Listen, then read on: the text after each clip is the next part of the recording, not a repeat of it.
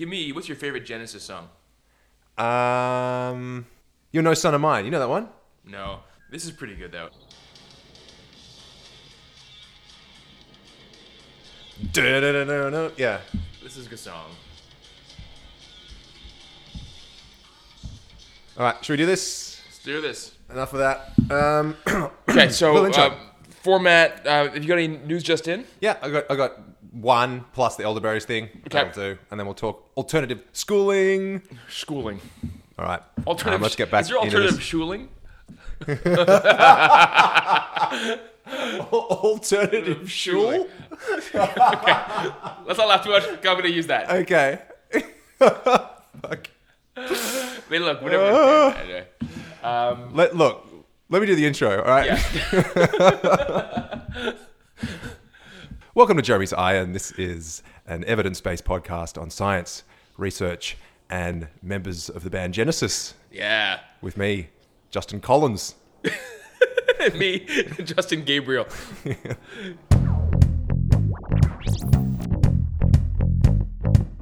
I'm glad we have someone who can join us in our anagram game.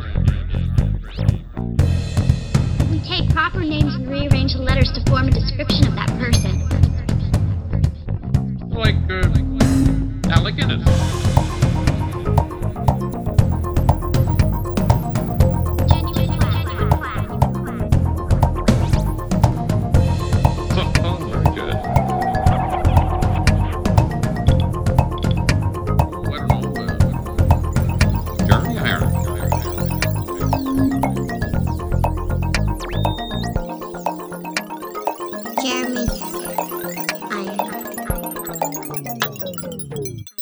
You name me one other member of Genesis?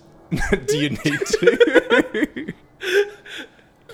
okay, so today we're going to be looking at uh, alternative schooling. And this comes up uh, basically because some of our listeners might know uh, that I'm becoming a high school teacher.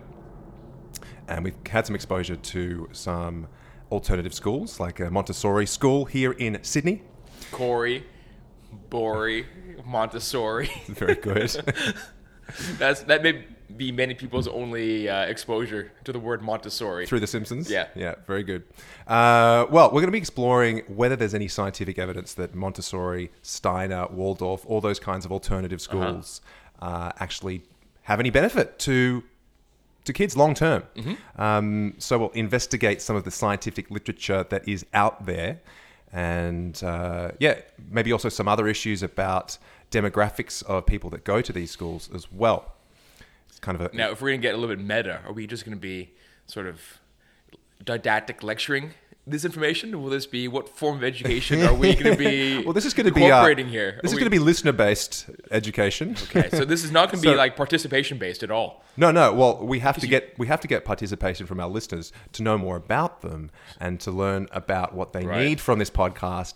It's not just going to be top down from us. No. So you're going to have to call This in This is an alternative right education. Yeah. Listeners, phone in now if you're out there. Uh, but we'll also go into a little bit of the philosophies of Montessori schools Yeah. or, or the alternative schools Yeah. as well, so you can learn a little bit about them, as we have in doing some research. Yeah, I didn't know much about any of these. Uh, but as we do on this podcast, we also do a seg- segment called News Just In, where we start off by looking at some of the freshest science news that has come out. And But first, top of the hour. top, oh, even before that, Even you before are you saying there's something we do before that? A little well, chit chat. You got any any news? Anything happening? Um, well, I've become even more addicted to online poker, but that's not a no, we should talk about that. really. Are you up or down? Um, was up and then decided Because to we last spoke about a month ago about this, you were. No, no, I, were- I had I put in fifty Australian bucks Yeah. and uh, that's your whole kitty. Your whole investment is fifty it dollars. was fifty bucks, and then I, I put it up to about maybe like 400, 450 bucks, like actually doing pretty well. And then I decided that this is a terrible habit to get into. like this is really not good where this goes. Yeah. and well, so no, what making money? no, this is over. this is over like a good couple of months. Like Yeah. this is yeah. They call it they call it the grind in the biz. They call it the grind. Fifty bucks to five hundred bucks. It's It's not bad, not right? Bad margins. I think I'm playing idiots, but like, and as soon as I go into the higher levels, like playing sort of twenty dollar tournaments, fifty dollar tournaments, mm-hmm. I start getting schooled pretty quickly. Now, so- you do know that you're talking to a regular Danny Ocean, right? When it comes to gambling. I don't understand that reference. Ocean's Eleven. Go on. no, I know that one. Okay, so wait, I'm a bit of a shark myself. You No, know you're that, not. don't you? I am. You know that I'm, I'm up on the house in Vegas right now. how does that work? Well, I uh, put ten dollars into a poker machine. I thought you were going to say you put you put ten dollars at the canteen and got a lunch. No, I put ten dollars. That's a win. Yeah. Number one. Some call that gambling because Yeah. you never know what you're going to get. You might get a dud. You know, you get a good meal. You might get a free trip to hospital after that as well. exactly. No, you know, I, I, I think I put ten bucks into a uh, into a slot machine in Vegas a couple years ago. This is about actually ten years ago exactly, Hmm. and um, I think I won like five bucks on it. So you're up five. So, I, so I, I cashed out right Yep. away, obviously, because you got to quit with your head. That's it. And that's, what, they tell you. right? And so basically, I'm not allowed to even gamble anymore. I think in Vegas, my pho- my photo is up at all the casinos because they don't want me to play there because I'm a guaranteed loss for you're them the- right now. right? So I walk up there, they're like, "Nice try, kid. Get out of here. We don't need your money." Yeah. so uh, my money's no good there anymore. Wow. I can't play. You're, So- you're you're a perfect winner, really. I'm a perfect winner, right? So I'm up on the house, which is so rare.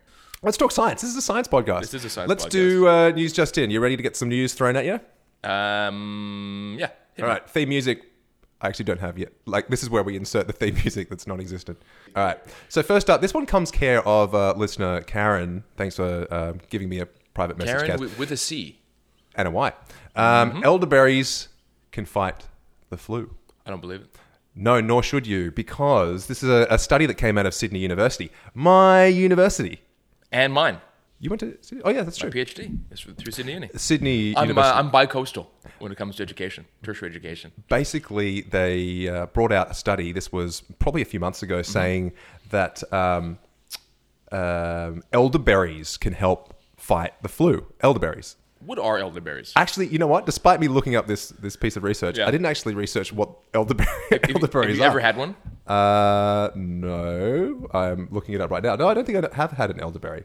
And what's funny is oftentimes these studies, right, are based on old remedies or kind of, you know, um, Hmm. where someone's like, oh, you know, if you're sick, have some chicken soup, or um, and they look into some of the, you know, amino acids that are found in chicken soup and see if any of those actually do have some sort of, you know, a symptomatic or antiviral activity, right? Hmm. And they'd be like, oh yeah, look, one of these, one of the catechins in in chicken or in chicken broth seems to actually have mm, whatever or vitamin C, right? They'd be like, you know, citric acid has a something something. Hmm.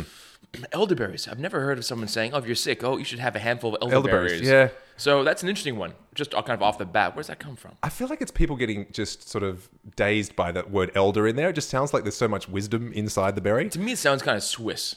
Elderberries. Well, it's called the sambucus. It's a genus of flowering plants in the family Adoxaceae or something. The the uh, various species are commonly called elder or elderberry. Mm-hmm. Okay. Um, formerly placed in the honeysuckle family. Blah blah blah blah blah. Not that. No, but that was a mistake. Anyway, so the the, the actual um, the study, pro, well, showed that elderberries help fight the fight the flu. Yeah. Um, the problem was Well, that- did, this, did the study show that, or that's what Sydney Uni said in their press release? No, that's what the study showed. That's what the study showed. Um, and the problem was it was part funded by this conglomerate called Farm Care that actually creates P H elderberry juice. R M care, not Yeah, not. yeah, yeah, yeah. P H A R M. You've done some reading. Um, and Mm-hmm. I can read. It had one of the employees was was actually one of the researchers on the project. Mm-hmm. Um, now that was kind of in in the actual um, the research itself. That was like they actually said They, that. they say you, do have to do, to Declare, declare, your, um, you know, your, your your funding and your conflicts. yeah. But, But what was thing. funny was what they said because I read that as well. Yeah. And um, Sydney Uni in their in their kind of uh, response press release said, yes, we did declare our our conflicts and our, our we have financial disclosure, but we don't believe that biased our results or our research at all. It's Yeah. like, dude, you had you had a company shill on your research team, and you're like. I don't think that had anything to That's do with our. Nope. But here's so this is the thing. This is why they found that it was, and this has popped up in a previous episode we've done. I can't quite remember. Maybe you could help me. Mm-hmm. But um, it basically involved dosing human cells in a lab with concentrated elderberry juice. Um, so there was no tests done in humans, no tests even done on mice or anything like that. So this was all like in vitro testing, which the I think we talked about this a little bit with the turmeric episode. That's right, turmeric. Yeah, yeah. yeah, where they a lot of the studies were based on um, in vitro Yep. kind of research, which has gotten you can So just remind our remind our listeners in vitro in in vitro means that you have it's cells in a petri dish. Yep. Basically, instead of actually doing it in vivo, which is you're doing it in a live animal. Right. And so the, when the big differences, I mean, there's many differences. Um, but number one, you're taking usually like a, I guess like a cell monoculture. So you're taking just one type of cell that's been expanded into this petri dish. So it's totally not working with any other cells, organs, any other physiological processes which might break down this chemical. So, for example, I mean, you take something in your mouth and it gets destroyed by, you know, the digestion process or processed by your liver before it gets a chance to do anything. There's lots of reasons why just eating something or taking something into your body may never even reach the cells. Right. Or if it does in such a small dose, or to get the dose you would want, you, you need to be eating it all day long. It would possibly kill you for other reasons, right? Yeah. And so when you do these in vitro studies, you can just dose Just these cells with as much yeah. as you want. You basically kill the. You can give so much of something that's otherwise benign that you could just totally kill the cells, you know, or, or kill off whatever you want. But it doesn't mean you could do that in real life. Hmm. It got so. It's, in vitro studies are useful as screening tools sometimes to be like, okay, so this might do something. This does nothing at all. Yeah. Before you go into looking at the doses and whether or not it can actually have any effect at all, physiologically, it's sort of it's usually like I said, yeah, it's just kind of a screening test. Well, I, th- I think Sydney Uni got panned because of their sort of hyperbolic titling of this Yeah. paper because they were like, elderberries helps fight the, the flu, essentially, And right? they so that, that, that was I don't think they didn't even say like elderberries may help. No, no, and they were like- oftentimes that's what- even like even in vi- uh, in vivo or even human studies will often sort of take the road of something may do something. Mm. And they'll be like, no, our evidence suggests that there may be an effect of this. And they they'll- were like, and they'll "No." put it, nope, we're going straight, we're going for it. Nope, we're saying it, calling it live now. Elderberries cure the cold. Yeah, but the, the, the the wash up of all this was that they had to take the take it down. Essentially, they Yeah. rescinded their research and said, "Yeah, sorry, we we kind of fucked up." Yeah, Yeah, yeah. I mean, which is pretty embarrassing to be honest with you. Like, it's really bad science. Yeah. like, um, well, speaking of bad science, and they do they even compare elderberries to something else? I don't know. I didn't actually look at the. So this is this is bad research of bad science. You- you abstract browsed. I looked at the article on the Sydney Unis. Yeah, yeah. yeah. Not not even the abstract. But Well, to be fair, because it was taken down, Yeah. we can't find it anymore. Yeah. But Hey, look, and it is nice for people to apologize and to sort of um, retract articles, right? Which is we've spoken about this before as well. When science is disproven, yeah. um, usually those You articles no, but usually articles stay out there oh yeah, yeah. right in the public domain and people can keep on referencing that because no one knows that article was you know you might make a formal apology in, a, in, a, in, a, in another publication or you know in the editor's remark in a future publication for that paper but oftentimes that journal article just stays published out there right Yeah. Ready, to, doesn't, ready al- to be cited. doesn't always get Yeah. retracted doesn't always have a proviso at the beginning saying here's the article but we actually found subsequently that this was you know probably not particularly valid um, so it's nice for them to actually withdraw it so we can Hmm. access it if that's what they've done Uh, well, the second news just in I've got for you, it's it's not really a complete one because um, I, I didn't seem like it was a very good paper to be honest. I had a quick look at it, but uh, effects of regulating intestinal microbiota on anxiety symptoms. Mm-hmm. Uh, so it's a systematic review of um, a lot of RCTs, random control trials, randomized control trials, um, looking at the microbiome and how that affects. no microbiome if i hear that word one more I time know, right? i swear to god Microbiota. microbiota and how that affects anxiety symptoms. Um, and so basically, they looked at 21 studies.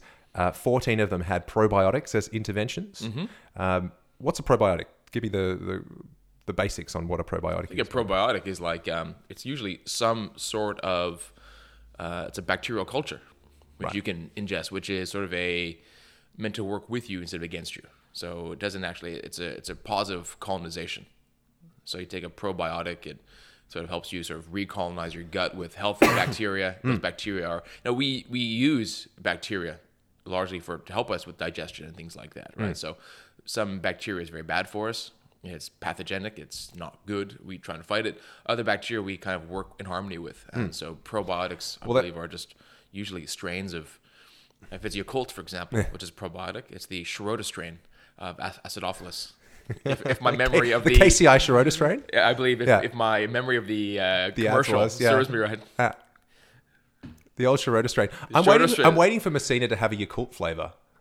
Where's their like? I've Ya- only ever had like a sip of Yakult. Have you had it? it's great. You, okay, I right. actually really like it. Okay. I've been told it tastes like breast milk. Interesting. Yeah. Well, my memory doesn't cast back that far. Yeah, Mm-hmm. since when I tried my mate's breast milk a few weeks ago.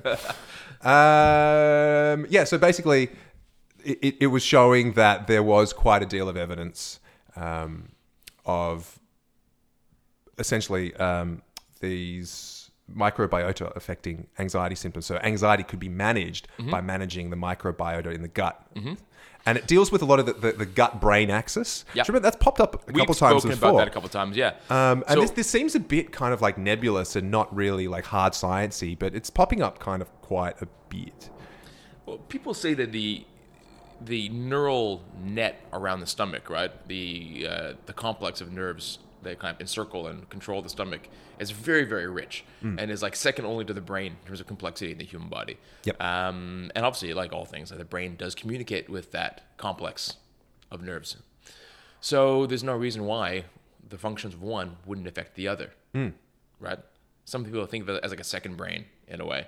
Um, so the the idea of kind of trusting your gut, you know, Is more than just yeah, kind of it's makes flowery- it actually makes more sense than people trusting their heart, right? Because there actually seems to be more going on around the gut um, in terms of the kind of neural complexity than there is around the heart, which is actually a reasonably simple kind of organ for what Well, it does. I, well, actually, there was some study where were, the well, I don't know if this was a study or just an anecdote. Either way, where there was a heart transplant, and as part of the transplant, the the transplant E Recipient, recipient, Yeah. um, actually started remembering things from the life of the transplanter. Well, I've so there was some kind of neural memory based transfer through the heart, kind of thing. Well- so the, the neurons that I remember. I don't know if that's bullshit. I don't know. I, like it. I Those like it. stories have been around for a long time, Yeah. and I haven't actually. We should look into the science of that maybe next time because I'm actually curious. Because I remember watching like Oprah when I was, or Ricki Lake or something when I was like you know a teenager. Ricki Lake, that's a good one. Yeah, right.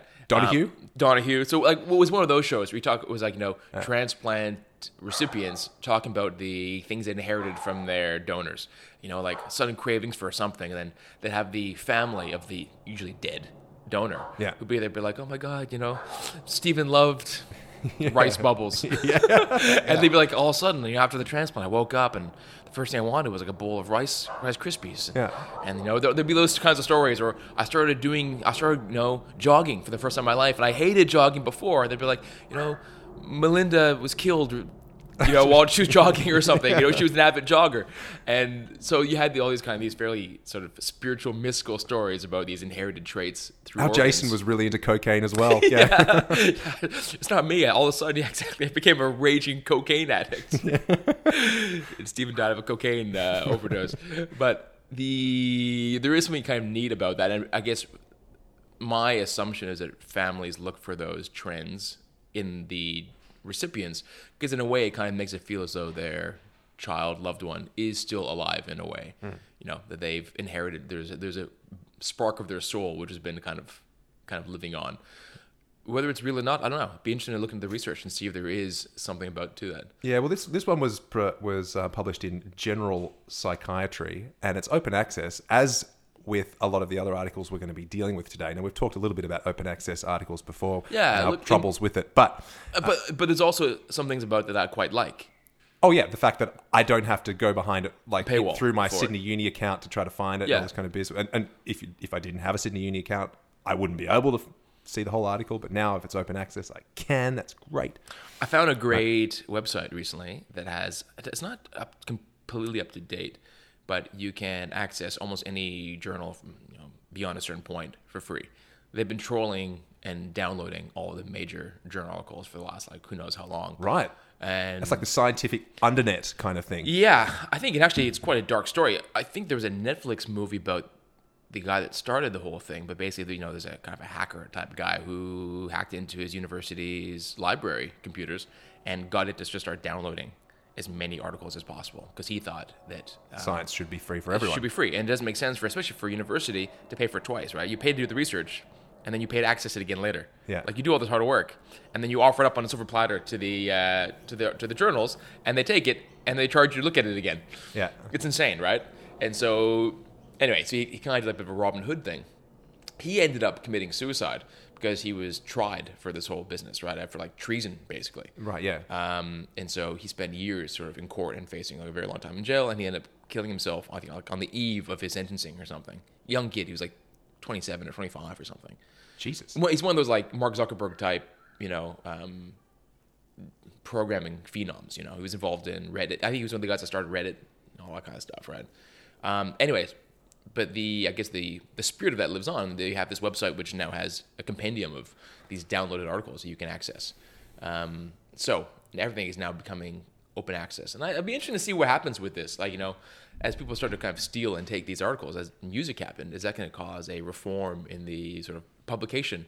Um, The system. Like, I mean, look, they're, they're damned if they do and they're damned if they don't. And almost. we've spoken a bit about the our issues with the again the publication system. Well, we'll this will come up when we look at the Montessori schools, the, the evidence for that, because the, they're basically all the articles I found were open access journals, Mm-hmm. and to the ex, to that sort of extent, it seems to me like they've got a, a reduced credibility for that fact. Mm-hmm. Um, so we'll explore that a little bit. In fact, shall we get in? All that also that reminds me, and I'll tell you this like, on uh, live. I do have access to like every journal through my college. I can just give you my password if you wanted to look up other stuff. No, I've. I'm You- also you- at university. I can go straight through to. Sydney Uni. Like, Yeah, I've- right. We got no problems accessing all this stuff through academia. We have access. Yeah. Okay. But the general public, if they want to know about elderberries, I will give the general public my password for the Royal Australian Cultural Surgeons login library, and you guys can access whatever you want. So if you want to keep up to date with what we're talking about, you can just you can hit us, hit us up. Jeremy's podcast at gmail.com. yeah send me an email and I'll send you my password. yeah. which I change every few weeks because I forget it all the time. I have to reset it like every other password I have. Good. Um, yeah, so this is interesting. The, the, the microbiome of the stomach, um, kind of the communication between the vagus nerve of sort of the stomach and the brain. Um, we have spoken, I think, also a bit about there have been some good mice studies where they've done either some snipping of the nerve, the major nerve that communicates between the stomach and the brain, Yeah. um, and looking at different diets, I think, as well, in Well, dude- context of that. And they have found there to be behavioral differences, I think, in terms of, I think they looked at some markers of depression in the mice or anxiety. And they can, you know, I guess Well, how com- much the complete- mice walks in a circle or does something, they can tell. And completely anecdotally, and I've shared this before, Yeah. but like I've noticed diet totally affects my levels Sure. of stress and anxiety and all that Yeah. kind of stuff in a, in a major way. Um, so, I mean, look, whatever. So take it from me, this, uh, this must be true. But Have uh, nonetheless, Have you ever gone on a trial of probiotics? uh, you have gut issues sometimes. it's true. Thank you. Well. Uh, it's true. Uh, yeah, I've, look, I've I've experimented with various things. Not so much probiotics, not really. Like in terms of some kind of diet that involves it in a heavy way. But Yeah. I would have some yogurt and I'd have some sauerkraut, but I'd, not in a. Sauerkraut's so awful. I actually don't mind sauerkraut. Kimchi greater than or equal to sauerkraut. I agree with that statement, but sauerkraut's not bad. You can have kimchi for breakfast. You can have for lunch, dinner, obviously. All right, let's do it. Should we should we go into the main the main event, the main course, I think we should. alternative schooling? After this schuling. alternative schooling after this short break.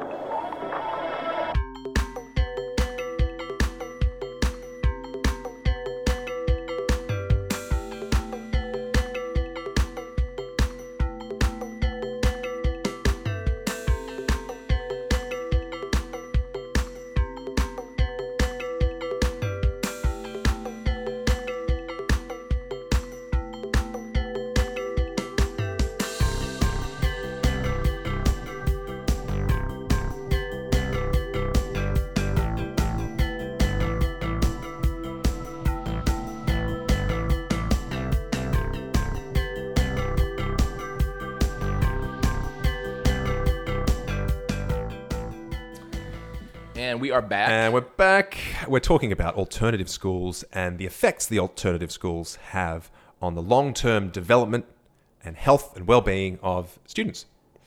Uh, we're looking particularly at Montessori and Steiner schools, which are the two sort of main players, particularly in Australia, of the alternative schooling system. So, first, Justin, Yes. you've actually been to. You were at a Montessori school, or was I it a am- Steiner school? I was Montessori. I am the product of a of an early childhood Montessori education. Um, so maybe you can. Did you have any recollect before I go into what these schools kind of are and their philosophies? Yeah. So. Any, any recollections you can share? Oh yeah. So I was. I, I, look, I I guess for me it was preschool. Yep. I was in the sta- we were living in the states at the time, so I guess I was like um, four. Like yeah, I think because I think you go to kindergarten, grade five, roughly. I think I was four years old, and that is sort of the, I think the sweet spot for Montessori education because sort of it's a lot of it's like pre-K education, it's sort of the very the fertile crescent of, uh, of of childhood learning. My memories, I was trying to kind of peruse my memories, parse them as I was reading about Montessori to try and kind of see if that jives. I got quite a few memories of it. I remember a lot of playtime. I remember uh, I remember snacks and nap Yeah, times. I remember all these things, and I didn't go to one of exactly. those. Do I remember anything that was unique to Montessori? Don't know because I only went to one preschool. Okay, so I well- don't know. But um, I'll nip that in the bud and just kind of give you the, the, the rundown of what Montessori is all about. Now, Maria Montessori um, basically. Montessori. Yeah, it, it basically started in Rome in 1909.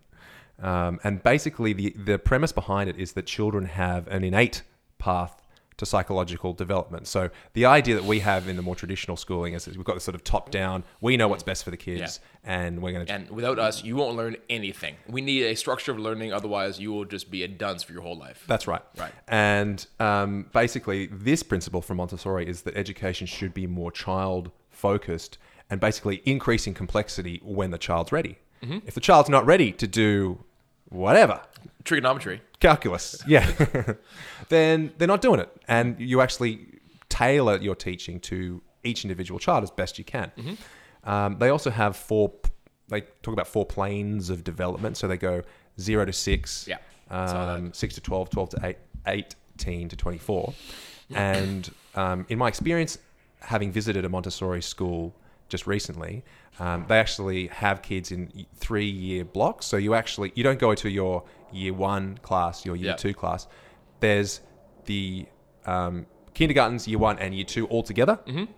Actually, sorry, I think it's one, two, and three all together, Yeah. and the four, five, and six are all together. Yeah. So you, there's actually only Which is not unlike our shared split schooling experience, right? I guess that's quite true.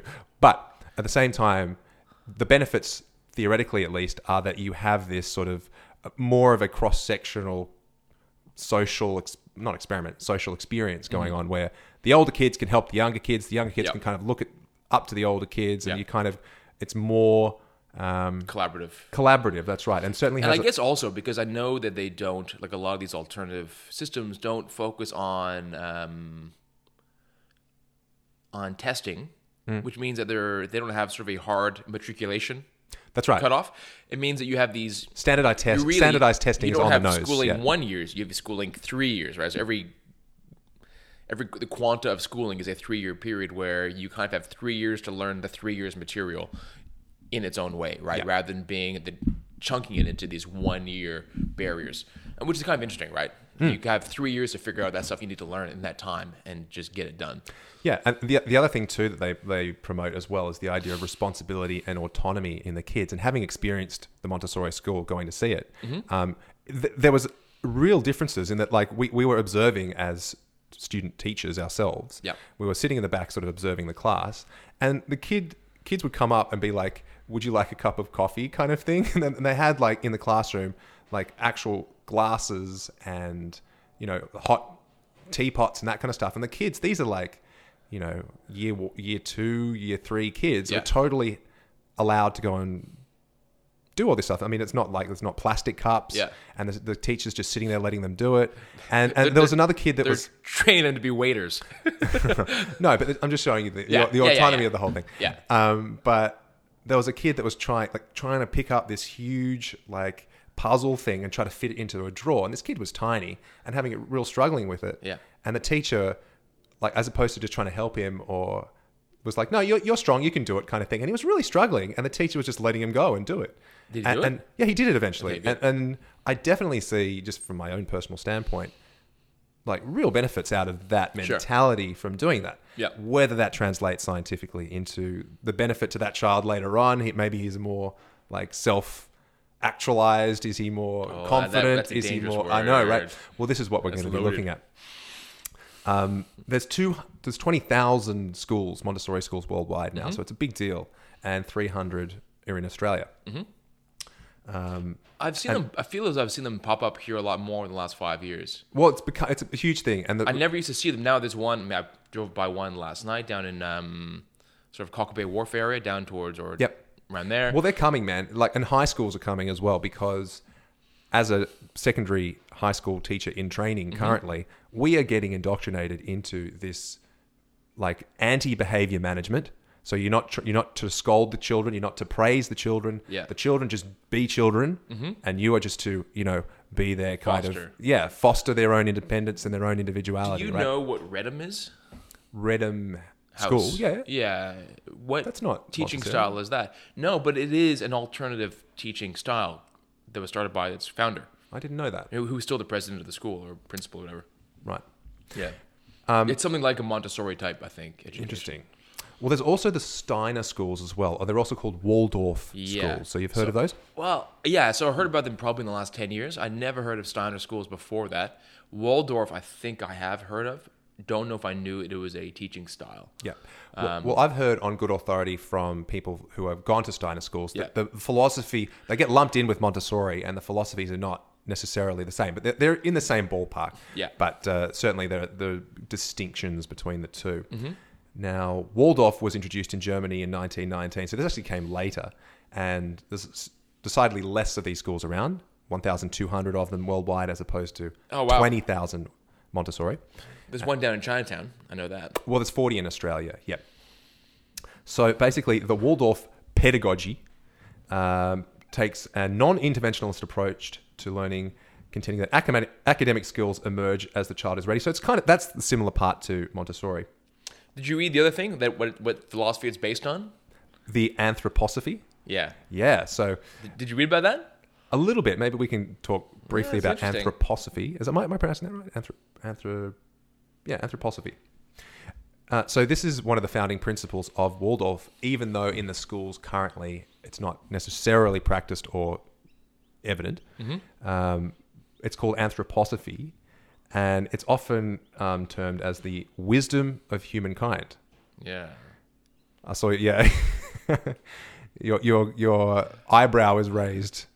Um, so Acutely. basically, it offers a path to the self development of a child, resting on the assumption that a non material or spiritual universe interpenetrates and informs the material one. Yeah. So I read that straight from the definition there. But yeah, that I, I had to read that about five times to get my head around it. And if you read about anthroposophism, yeah.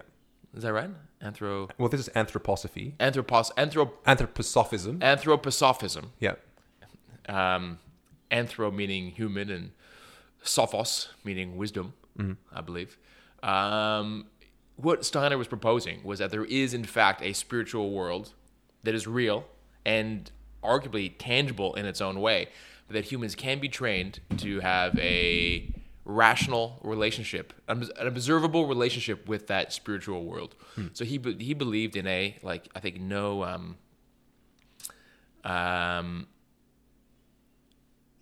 a, a true spirit, a reincarnation spirit, a you know the uh, the permanence of the spirit world, um, and believe that through observation or trained observation, we can interact with that world and observe it in a way that is as rational as anything you can observe in the physical world. Right. And that is where he kind of lost me. Yeah, uh, it, it, it, to me, I kind of glossed over a lot of it because I'm like, this It- is this, this sort of reminded me of- pseudo spirituality. Yeah. W- and what it reminded me a lot of reading it, and it's, when you read about the schooling, which I did briefly, was that he does have theories about um, education and childhood development um, and teaching and learning, and a lot of those actually are based on like childhood psychology research, and some of it actually um, preempts a lot of the conclusions that came many years later as well. Hmm. So he was actually fairly, um, very cluey about the kind of how kids learn and how they should learn. Well, So really Montessori as well. Montessori- and Montessori too. Yeah. so they both. I think she got a, she won a Nobel prize. She won a few Nobel prizes or something. No, yeah, so both Nobel of them really sort of again preempted a lot of the research that came later just through intuition and observation. I mean, she did work. Montessori worked um, heavily with people who were, um, I guess at the time, insane Hmm. in asylums, and also watched a lot of children developing, and made these sort of assumptions and these these pillars of her teaching uh, based on her observations. So there is something fairly empirical about how she came to her conclusions. It wasn't just gut feeling, which we don't disagree with either. No. here on Jeremy Design. No. Um, but Steiner, they said the schooling seems to be a re- very reasonable way to teach people stuff, and that this idea of spirituality and the tangible or the observable spirit world doesn't really come into the teaching apparently. And they said that largely people who go through Steiner schools or Waldorf schools may never come in contact Or even know ide- that was part of it. No, so it's kind of it's like behind the curtain. It, it It's just kind of like Scientology. Exactly. Yeah. So that's what I was going to say. It reminded me so much of Scientology, where it's like you have the crazy ideas behind Scientology, but then you have the practical side of it. If you actually look at the practical side of Scientology, it's not that crazy. Like what you do on a day to day basis, Right. Is this idea of auditing, right? It's just basically a way of clearing your psyche, you're clearing your your conscience, right? Yeah. Where you go and you basically do a lie detector test, and they look at you and they can. They, the lie detectors work by detecting stress because you're sweating or whatever else, right? They use the exact same thing. Their e-meter is just like a lie detector. Yeah. And you hold onto these metal things. It's a galvanic skin response. It just detects conduction in your hands the more you sweat. And they ask you questions. And if you Do they have to make it so like dystopian and sort of science, know. like well, the thing is, if they ju- if they just kept hell. it like yeah, the science of it, it's actually very reasonable, right? Because what you do is it's like going to therapy. it's like meditation and kind of self reflection. Well, it's like imagine going to, to a, a therapist, a psychologist or psychiatrist, and them asking you questions instead of you them having just to trust that you're telling the truth or whatever else. They can ask you a question. They can get a sense of whether or not you are have high levels of anxiety, and they can, they can probe that area a little bit more, right? And if something comes up with a no no thing, oh cool, then you're cool with that. And then if they can ask you about your parents or your or your uh, CUSD, um, they ask you about something that is kind of high anxiety. You can work through that over the course of a period of you know weeks or months, and you can actually see a change in the response, and maybe see if you're actually getting a an actual measurable change in someone's anxiety levels or whatever. So I think that's all pretty cool. That's totally fine. So- and then you find out that the whole background is about thetans and aliens and alien spirits, and you're like, well, this is making me. What's the connection between these two things, right? but Um, that's not. You can't make that analogy with the Steiner school. Sure, well, I think you but- can. Like this guy has a fairly sort of very good scientific basis to what he's doing in terms of his education. L. Ron Steiner. Yeah, oh, right, yeah, exactly. And then, but at the same time, his whole the impetus to do the whole thing came from trying to figure out a way to interact with the spirit world. And he doesn't really tell you about that at all, but it's like the behind the curtain. So I thought the parallels were really, really strong between the two, Very interesting. right? But quite almost unanimously, the, the people that I know that have gone to Steiner schools loved it Yeah. and would always say, I would like to send my children to Steiner, Steiner schools and stuff. So, so I mean, c- clearly the effect on them is that they, they, you know, um, From what I read, it's believe the hype. Yeah, I thought it sounded pretty good. Yeah. So let's have a look now at some of the studies that look into the long term effects of this type of schooling on students. Um, I've got a couple of studies to, to look through, and then we'll also look at a sort of more negative one as well about the kinds of. Um, uh, what, what's that? Vaccine refusal and how that proliferates within some of these schools as well. So that sort of hyper progressivism in these types of alternative schools. So the first article I've got here is um, an open access article from PLOS One, Have you- you- Public Library of Science. Yeah, look. No. Um, it's called "The Effect of Attending Steiner Schools During Childhood on Health and Adulthood," a multi a multi-center cross-sectional study by Fischer et al. And we'll put up all these links Is up that on the. the Fisher test? Uh, no, there's a C in this. F I S C H E R. Um, so yeah, as, we'll put the links to all the research we talk about on the show up on uh, The show notes. On the show notes. So if you just look in, just Google us, Jeremy's Iron Podcast, you'll find it. We're a real podcast. Yeah. So in this one, we've analyzed. This is quite a, a good study in terms of the actual putting it all together, and the sample size is quite large because basically there's very there's scant evidence available for long term effects of, sco- of alternative schooling, and where there is, they usually have very small sample sizes. So you kind of go, "Uh, does that really generalize to And what are they looking at in terms of what are their outcomes? well, here we go. So this is um, 1,136 former Steiner School students. This is in Berlin, uh, in Germany, uh, from Berlin, Hanover, Nuremberg, and Stuttgart. And they compare them to about 1,800 former mainstream students. So you've got people that this is cross sectional, so Yeah. you, you take them after they've been to the schools, and then you compare them on 16 different quality of life indicators, looking at things like dermatitis, um, Okay. allergic rhinitis. What's rhinitis? I don't know what Like that is. runny nose. Right. Um, asthma, um, pulmonary disease, car- uh, cardiac arrhythmia, um, so heart stuff. So interesting. Yeah. I, I- thought these would be like quality of life things or Some some are hypertension, um, osteoarthritis, rheumatism, cancer, diabetes, depre- Interesting. depression, and multiple sclerosis. So Okay, I would not have expected those to be the outcomes. yeah, so they're at for basically looking at like phys- a lot of physical health stuff as well. Yeah. Um, now they compared a decent sample size, looking pretty good. Mm-hmm. One of the most interesting things, and as, as you do in these studies, you actually before you present the results to say the effects of the schooling was this, you actually compare the two demographics of the schools. Mm-hmm. You basically say, here's the the demographics of the Steiner School Yeah. students, and here's the demographics of the non. Okay, that right away. the- That's my first question. yeah, Right. So- because those things are linked to. Is there an association with people who attend Steiner schools who come from better families or from healthier families or from? You can imagine that there would be Of course. So more the, the results, Smarter people might be more progressive and more willing to send their kids to a school like that, with smaller class sizes, et cetera, et cetera. Absolutely. So these things are all technically adjusted for, inverted commas, in their results, which we'll get to in a 2nd Mm-hmm. But before we do that, let's look at that comparison between those two groups of people. Yeah. Um, so This is good. I like this. Yeah, it's really interesting. So the A level achieved from the parents. So A level is like the essentially did they go to high school and finish high school? I Mm-hmm. Yeah. think that's what that means. A levels is a very English thing. So Yeah. Well, this from school. Germany. So, from those students that went to Steiner schools, 79% of them had parents. No, no, so this is them achieving their A levels, excuse me. So, 80% of the students that went to Steiner schools achieved their A levels, where compared to 59% of non Steiner schools. That's a huge discrepancy, Wow. right? Um, smoking, the Steiner schools was a little bit less. Um, fruits and veg and um, eating five days a week, the Steiner schools was much more, 71% versus 58%. Exercise, Steiner schools much more. Um, parents with A levels, um, 75% versus 42%. okay. So there's a selection bias involved in this for sure. There is. So basically, it, this essentially summarizing all this. Um, oh, interesting. This is a good one too. Parents with spiritual and religious beliefs, 58% versus 41%. So 58 in the Steiner school, Steiner schools. which is Interesting. We know that there's that there's a spiritual sort of That's right. underpinning to this whole thing. So Right. you get the sense here that the students going to Steiner schools come from families that are um, Healthier. health, wealthier, healthier. Well, certainly more health conscious. Mm-hmm. Um, probably more, probably more intelligent as well. That's that's a, that's a hot take, but okay. Oh well, okay, that's probably a hot take, but but certainly they've gone to the more educated. Mm-hmm. I think that's that's fairly clear Yeah. as well. So that's interesting, and you have to adjust for these facts, as you were saying. You have to ju- adjust for those kinds of facts in your results, and so here are the statistically significant effects. So if we were talking about those, they had 16 different health factors they were looking at. Yeah. Um, osteoarthritis was a significant reduction for the, uh, was significantly less in the Steiner school group. Yep.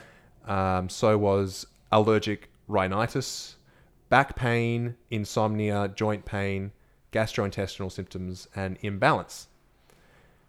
So there's a lot of these kind of symptoms that, in my view, look at the kind of um, that might be associated with sort of psychosomatism and all that kind of stuff. Do you know I mean? Like the anxiety prone Mm-hmm. Yeah. people would suffer from back pain Yeah. and they would suffer from all this kind of Yeah. stuff. But also back pain comes with certain kinds of work, right?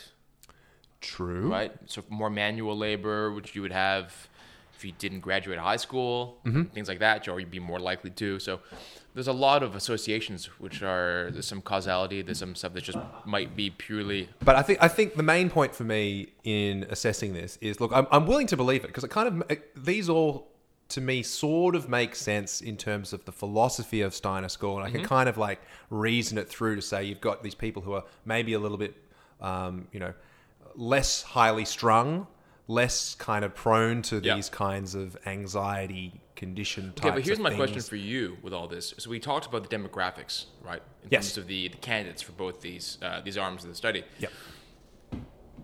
there were some very significant differences in the people who entered the study or who were chosen, right? And I understand that you can sort of control for these variables, but they sound like a very two very uneven study arms. I I just don't fully believe that you can control for that. That's exactly. I, I agree with you 100% because you can take out these individual Yeah. variables and you can control for, for example, the proportion of students that have um, their parents achieving A levels and all. Yeah. You can get the quantitative measures Mm-hmm. and control for them statistically. It's it's really relatively easy to do and robust, Mm-hmm. and we can look at these results which are adjusted and say, yep, that's adjusted for all these factors, so you don't have to worry about them. Yeah. But I agree with you 100% in that this probably indicates there's a whole lot of other stuff that's maybe kind of attitudes to life. And these are all self reported questionnaires, by the way. This is how It's they determine, far too sticky. with, with all these results, they determine a lot of this through self reported Yeah. like questionnaires. So Yeah.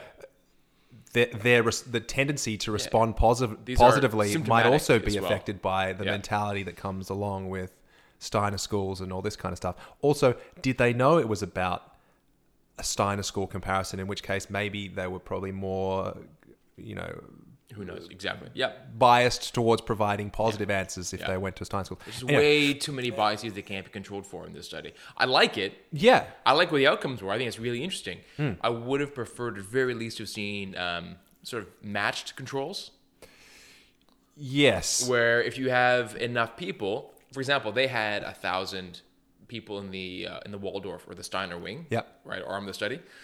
They obviously had almost infinite number of, of People that who went through the yeah. standard schooling system, Yeah. right? Hundreds of thousands of kids. With a bit of work, they could have matched kids from the public schooling system who had similar parents and backgrounds. yeah, that's right? true. Could and that's it. a lot more work to try and match those candidates, but that would have made for a much stronger study. Right, but check this out. I'm glad you raised that because this will dovetail nicely into the next study that we're going to look at. Mm-hmm. Because in the States, there are these Montessori schools. Uh, yeah, so this is a, a study about Montessori schools. Yeah. Um, that happen in low SES, low socioeconomic areas, right? Mm-hmm. And enrollment in this is based on the lottery because a lot of students want to go in there and in Sure. these low socioeconomic areas, um, there's, there's actually a lottery. Right. So you get this really nice randomization because Yeah, the people applying for the lottery theoretically should be the same, whether they get into the school or not. Except again, there may be a um, a selection bias in terms of the people who are interested, the kind of parents in tho- those areas who are aware of Montessori schools and the benefits of Montessori schools will be a different family than people who don't put their hand up at all for it. Right? Absolutely, but the randomization process that they go through here means Mm-hmm. that you can compare, and this is what they've done. They actually have 70 students that won the lottery Yeah. versus 70 students that didn't win the lottery. But who applied went- for it? Applied for Oh, it. okay, good, And good, then good. went to normal schools. That's awesome. So this is essentially, it's called an instrumental variable. It's like Mm-hmm. y- you actually have a randomization that's occurred not due to, for the purpose of the study, Yeah. but for another reason, there's a Yeah. nice randomization that's occurred. That's perfect. Okay, that's what I want to see. So this is quite interesting. Yeah. So this one's called Montessori pre. So Montessori preschool elevates and equalizes child outcomes, a longitudinal study from 2017, appearing in Frontiers in Psychology, which is Frontier psychologist. oh yeah, didn't even occur to me. Frontiers in Psychology um, from 2017. Now um, the primary author is someone called Angeline Lillard. Now, she is someone that has a long history, Dr. Angeline Lillard, that has a long history of studying Montessori stuff. She actually has like this book out, which is called, um, I can't find it. There's, there's like one, one of the prime books on Montessori education. So the part of me is thinking like, Frontier psychiatry. there's potentially some kind of vested interest in Yeah. this. But this is my totally cynical brain. I'm not trying to bias people away Don't from the study. So this study looks at um, Montessori preschoolers having completed the Montessori preschool and assessed over the next three years of their early schooling life. So right? this is more or less my experience, right? This is Yeah. Montessori preschool, right? So you've got 70 Montessori students Mm-hmm. and 71 applicants to Montessori schools that didn't make it in because of the lottery. Awesome. And you're comparing these two groups.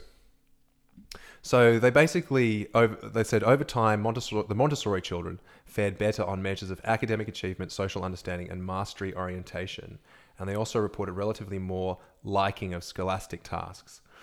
Now, again, I'll put the link up on the show notes. Mm-hmm. But looking at some of the stuff, I had a, a quick look at the methods, and they have a lot of these non standard tests that they're doing to assess whether their students are outperforming the non Montessori school students. Right. For example, mastery orientation. The way they assessed mastery orientation is Yeah. that they give they give the kids two types of puzzles. Yeah.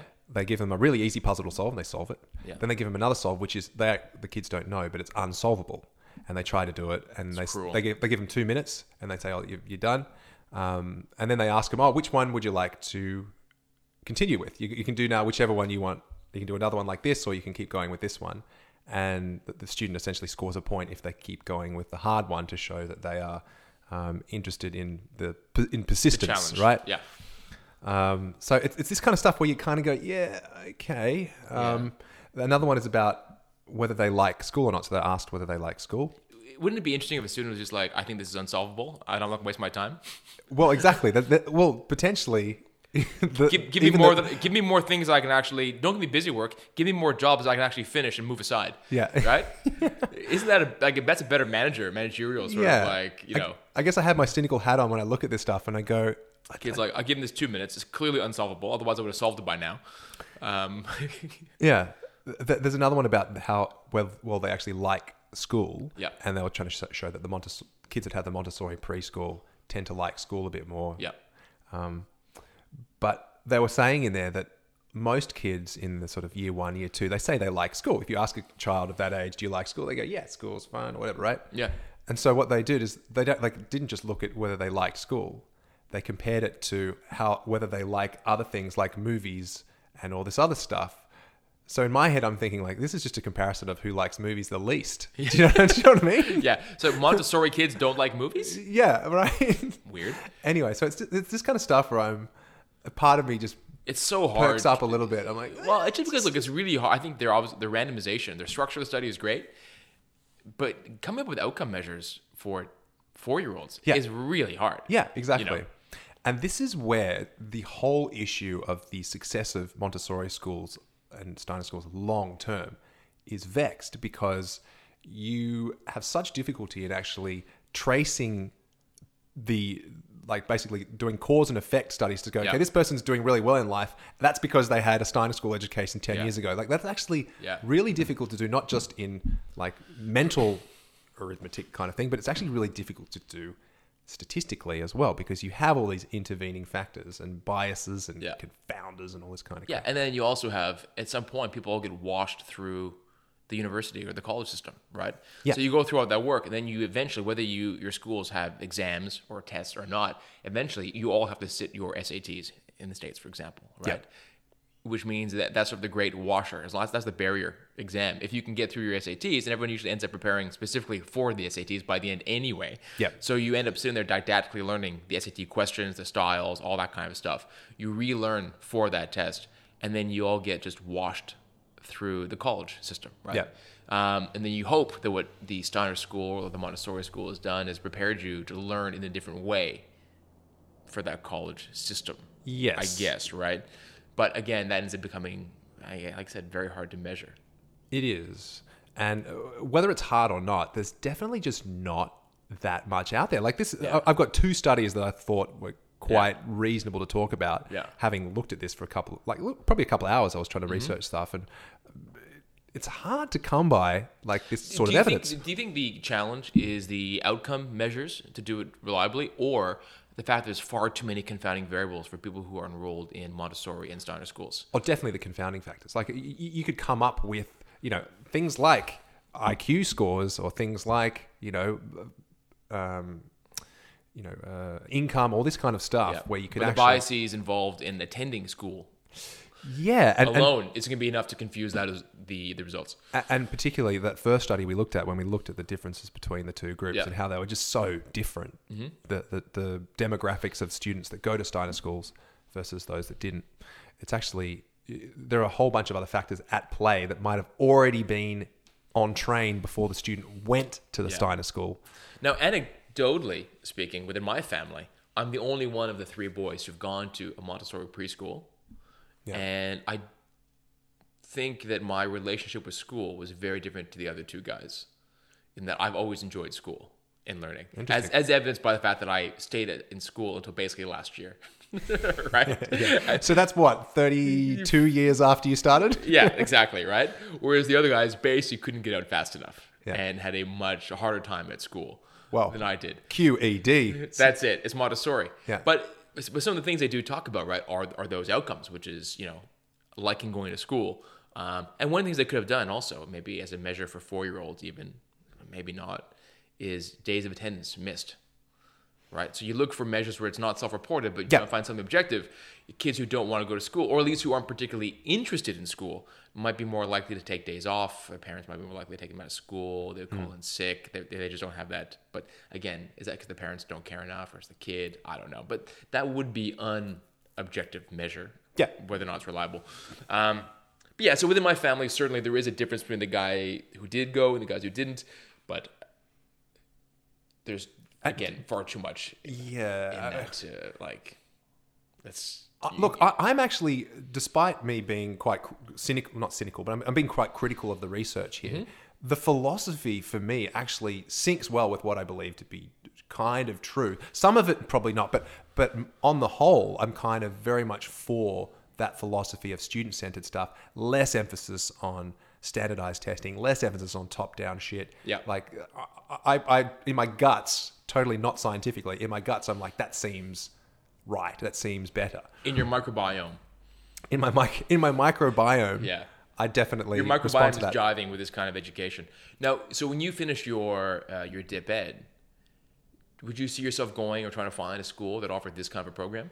Uh, no, not necessarily. No, No? Uh, that's not one of my criteria for trying to find a, a school. No, um, But uh, but I don't think you'd be wrong to make that a criteria, right? I think it's you know No, if, wh- if you it, if you feel that that is a more effective way of sort of molding the youth. well, this is quite interesting. We're, we're talking now about stuff that me in my teaching and learning class, and if there's anyone listening from that class, they would know that this is a discussion we have or have had over the last three or four weeks ad nauseum, which is you know uh, we're, we're essentially getting prepared as students to be Steiner school, Montessori school teachers, and we're going out into a system where that's not the norm by any means, right? So, Yeah. um, I don't necessarily want to go into those types of schools, particularly because as a secondary school student, they don't even exist yet, really.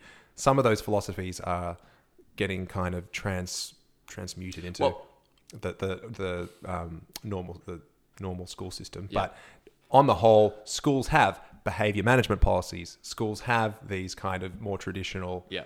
kind of um, teacher down approaches to schooling with a, a small Sounds like little a pyramid twists. scheme. Yeah, small little twists. You know that we don't we don't cane the students anymore. You know what I mean? Like there's still very much some of that student focus in there, but um, it's far from the Montessori approach in mainstream schooling in Australia at the moment. So Mm-hmm. Now, some of the research I found doesn't look at long-term outcomes, which is kind of what you found. It was looking again towards um, successful matriculation for either into kindergarten or out of high school. Yeah. Um, so looking at how usually how prepared students were for, um, I guess their SATs, or how prepared they were for.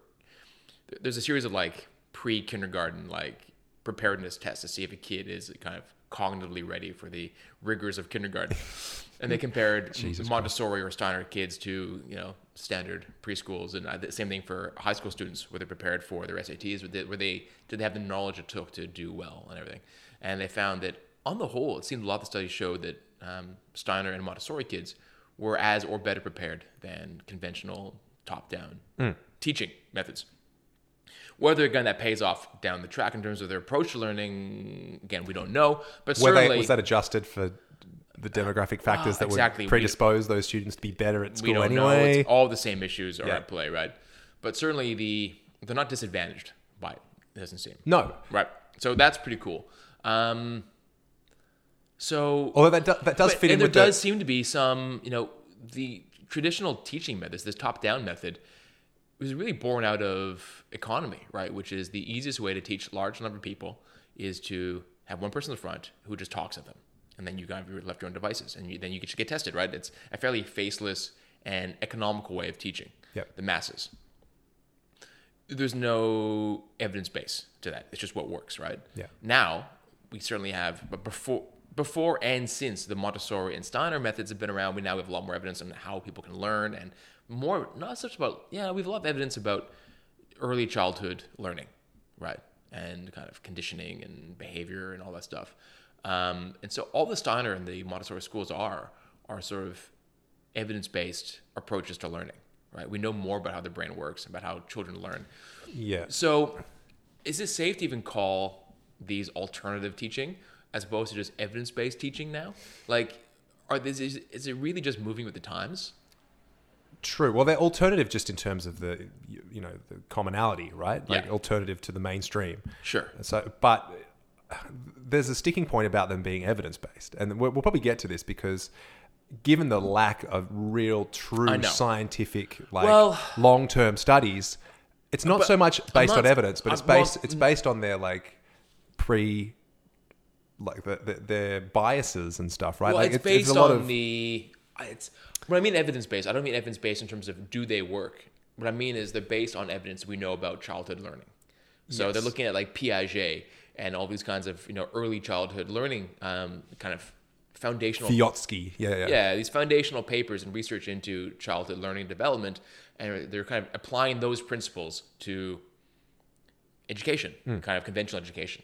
And so, in that sense, they're using some evidence about how people learn rather Yeah. than just saying, "Well, we'll just put the information here and you Yeah. can figure it out yourself." That's right. And so We've always done it this way, so you're doing it this way. well, yeah. I mean, we'll give you information, then you just pick it up. Yep. Catch, catch, can. Um, it's not really. It's not really about teaching in any way. It's just about presentation of information. Yeah. Um, so I, I think that alternative is no longer fair. I think that it should just be. It's like second wave education, yeah. right? Or you know, I agree with that. I, I don't think alternative is the right way of. which mean, I think it it's fine sense, to be taught in a Steiner or a Montessori approach, and then be farmed out to you know quote unquote conventional schools. And you say, well, that's not how it is. Well, you're just being taught a better way of teaching. Yeah. Right. A more holistic approach to teaching, um, and one that seems to have some science behind it, at least in theory. Well, let's So get. I like that's that's my feeling so far. But I'm I'm not, I'm not doing your course, so I don't know. No, I, I- I'm with you. Um, I think my my concern, and this is my sort of very scientific mindset, is that the science that supports this Mm-hmm. doesn't justify the like the level of proof or the level of like evidence Mm. doesn't support the fervor that we're being indoctrinated into. You know what I mean? Like that, sure. that level of this is the only way to do it, and if you do it the other way, you are harming the children and blah blah blah. Yeah. And to me, there's still a lot of There's a bit of these kind vitriol in the or very yeah. much and, and, to me there's this feeling like um a lot of a lot of the evidence is over all of the softer evidence is overplayed Mm-hmm. and any kind of disagreeing evidence Yeah. is not even talked about and that kind of stuff so i, I- get the feeling Yeah, that look, it's it's all very first principles type evidence. It's, it's not. I wouldn't say it's highly evidence based in that sense, right? In terms of results. no but but you're quite right in saying that it is evidence seeking Yeah. at least do you know what i mean Yeah, which yeah. is And more- at least it's trying to use a say. foundation. Of that's right right?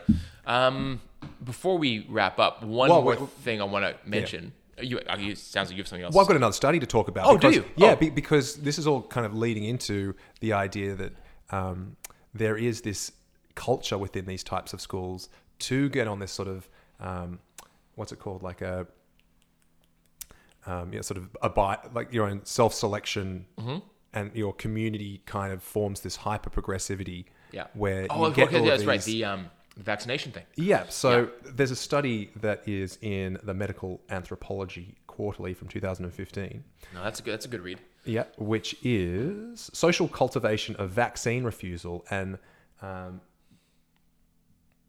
damn it! I think I've- actually cut off the. I'll, see- I'll see if I can get the full title, but it's about um, yeah vaccine res- refusal and um, inoculations, all that kind of stuff, by uh, uh, Elisa J. Sobo et al. from 2015. So basically, there is a tendency to refuse vaccine and refuse vaccines, and that both predates enrollment in these schools, but also it is increased within the schools as well. So if you go to the school and you're previously were vaccinating your children, you'll actually stop after you've That's done that in the school as well. So But is that Only Steiner or also Montessori? Um, good question. Uh, this is in Waldorf school, so Steiner. Yeah, So okay, Waldorf it makes Steiner more is the same sense thing. Yep. given sort of a bit of the Steiner. Because what I was going to say was, and this would make sense, Yeah. um, is that one of the things I read about the Steiner philosophy or these the schooling is that they're very good. And apparently, contrary to what you'd think for a school that's quite spiritual in its core, you know, and is about sort of these fairly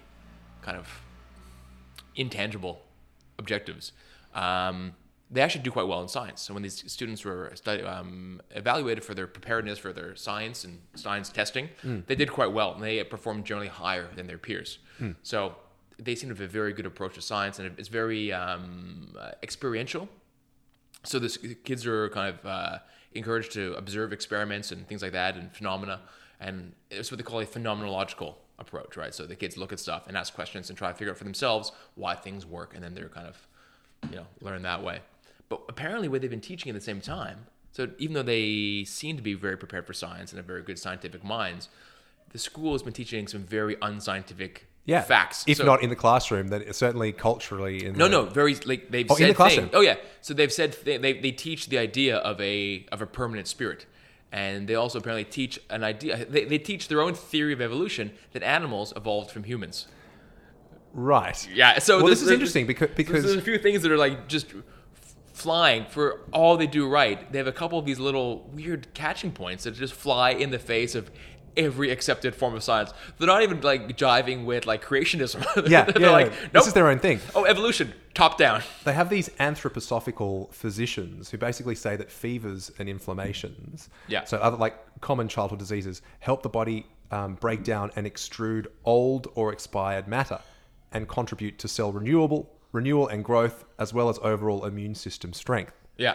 So that's in essence, this is kind of like a window into just denying all sorts of really probably important medications. Yeah. When faced with these inflammations and all this kind of stuff, right? Yeah, so they have some very weird ideas, don't they? And, and interestingly enough, European Waldorf schools um, have been identified as epidemiological epicenters for measles and other outbreaks. Interesting. So this is not without. This is not theoretical. These stu- No, these me- kids measurable. are actually suffering diseases they probably need not. I think I read that even I think it might be Denmark has now banned Steiner schools for those reasons. That they have they're like they're they're saying things that are just completely not true. Interesting. And they're teaching kids. I I guess as good as they are, you can't go around saying things that are not. They're not even preaching like old information. I think a lot of American schools have been criticized for using old textbooks or have that are sort of um, factual inaccuracies Yeah.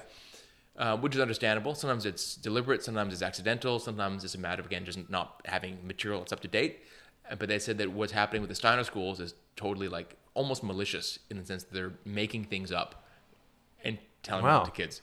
And so, Well, interestingly enough, our, our episode we did on microwaves that Yeah. came as um, inspiration from an old Steiner school student that I know is a friend Mm-hmm. who doesn't microwave stuff because she believes that it is damaging the food and also giving you cancer and all this kind of Yeah. Mm-hmm. stuff, which is just absolutely disproven. Um, so yeah, they, they become this hotbed of I don't know how would you describe it? Like it's a hot, just this Fisherian runaway of ideas, right?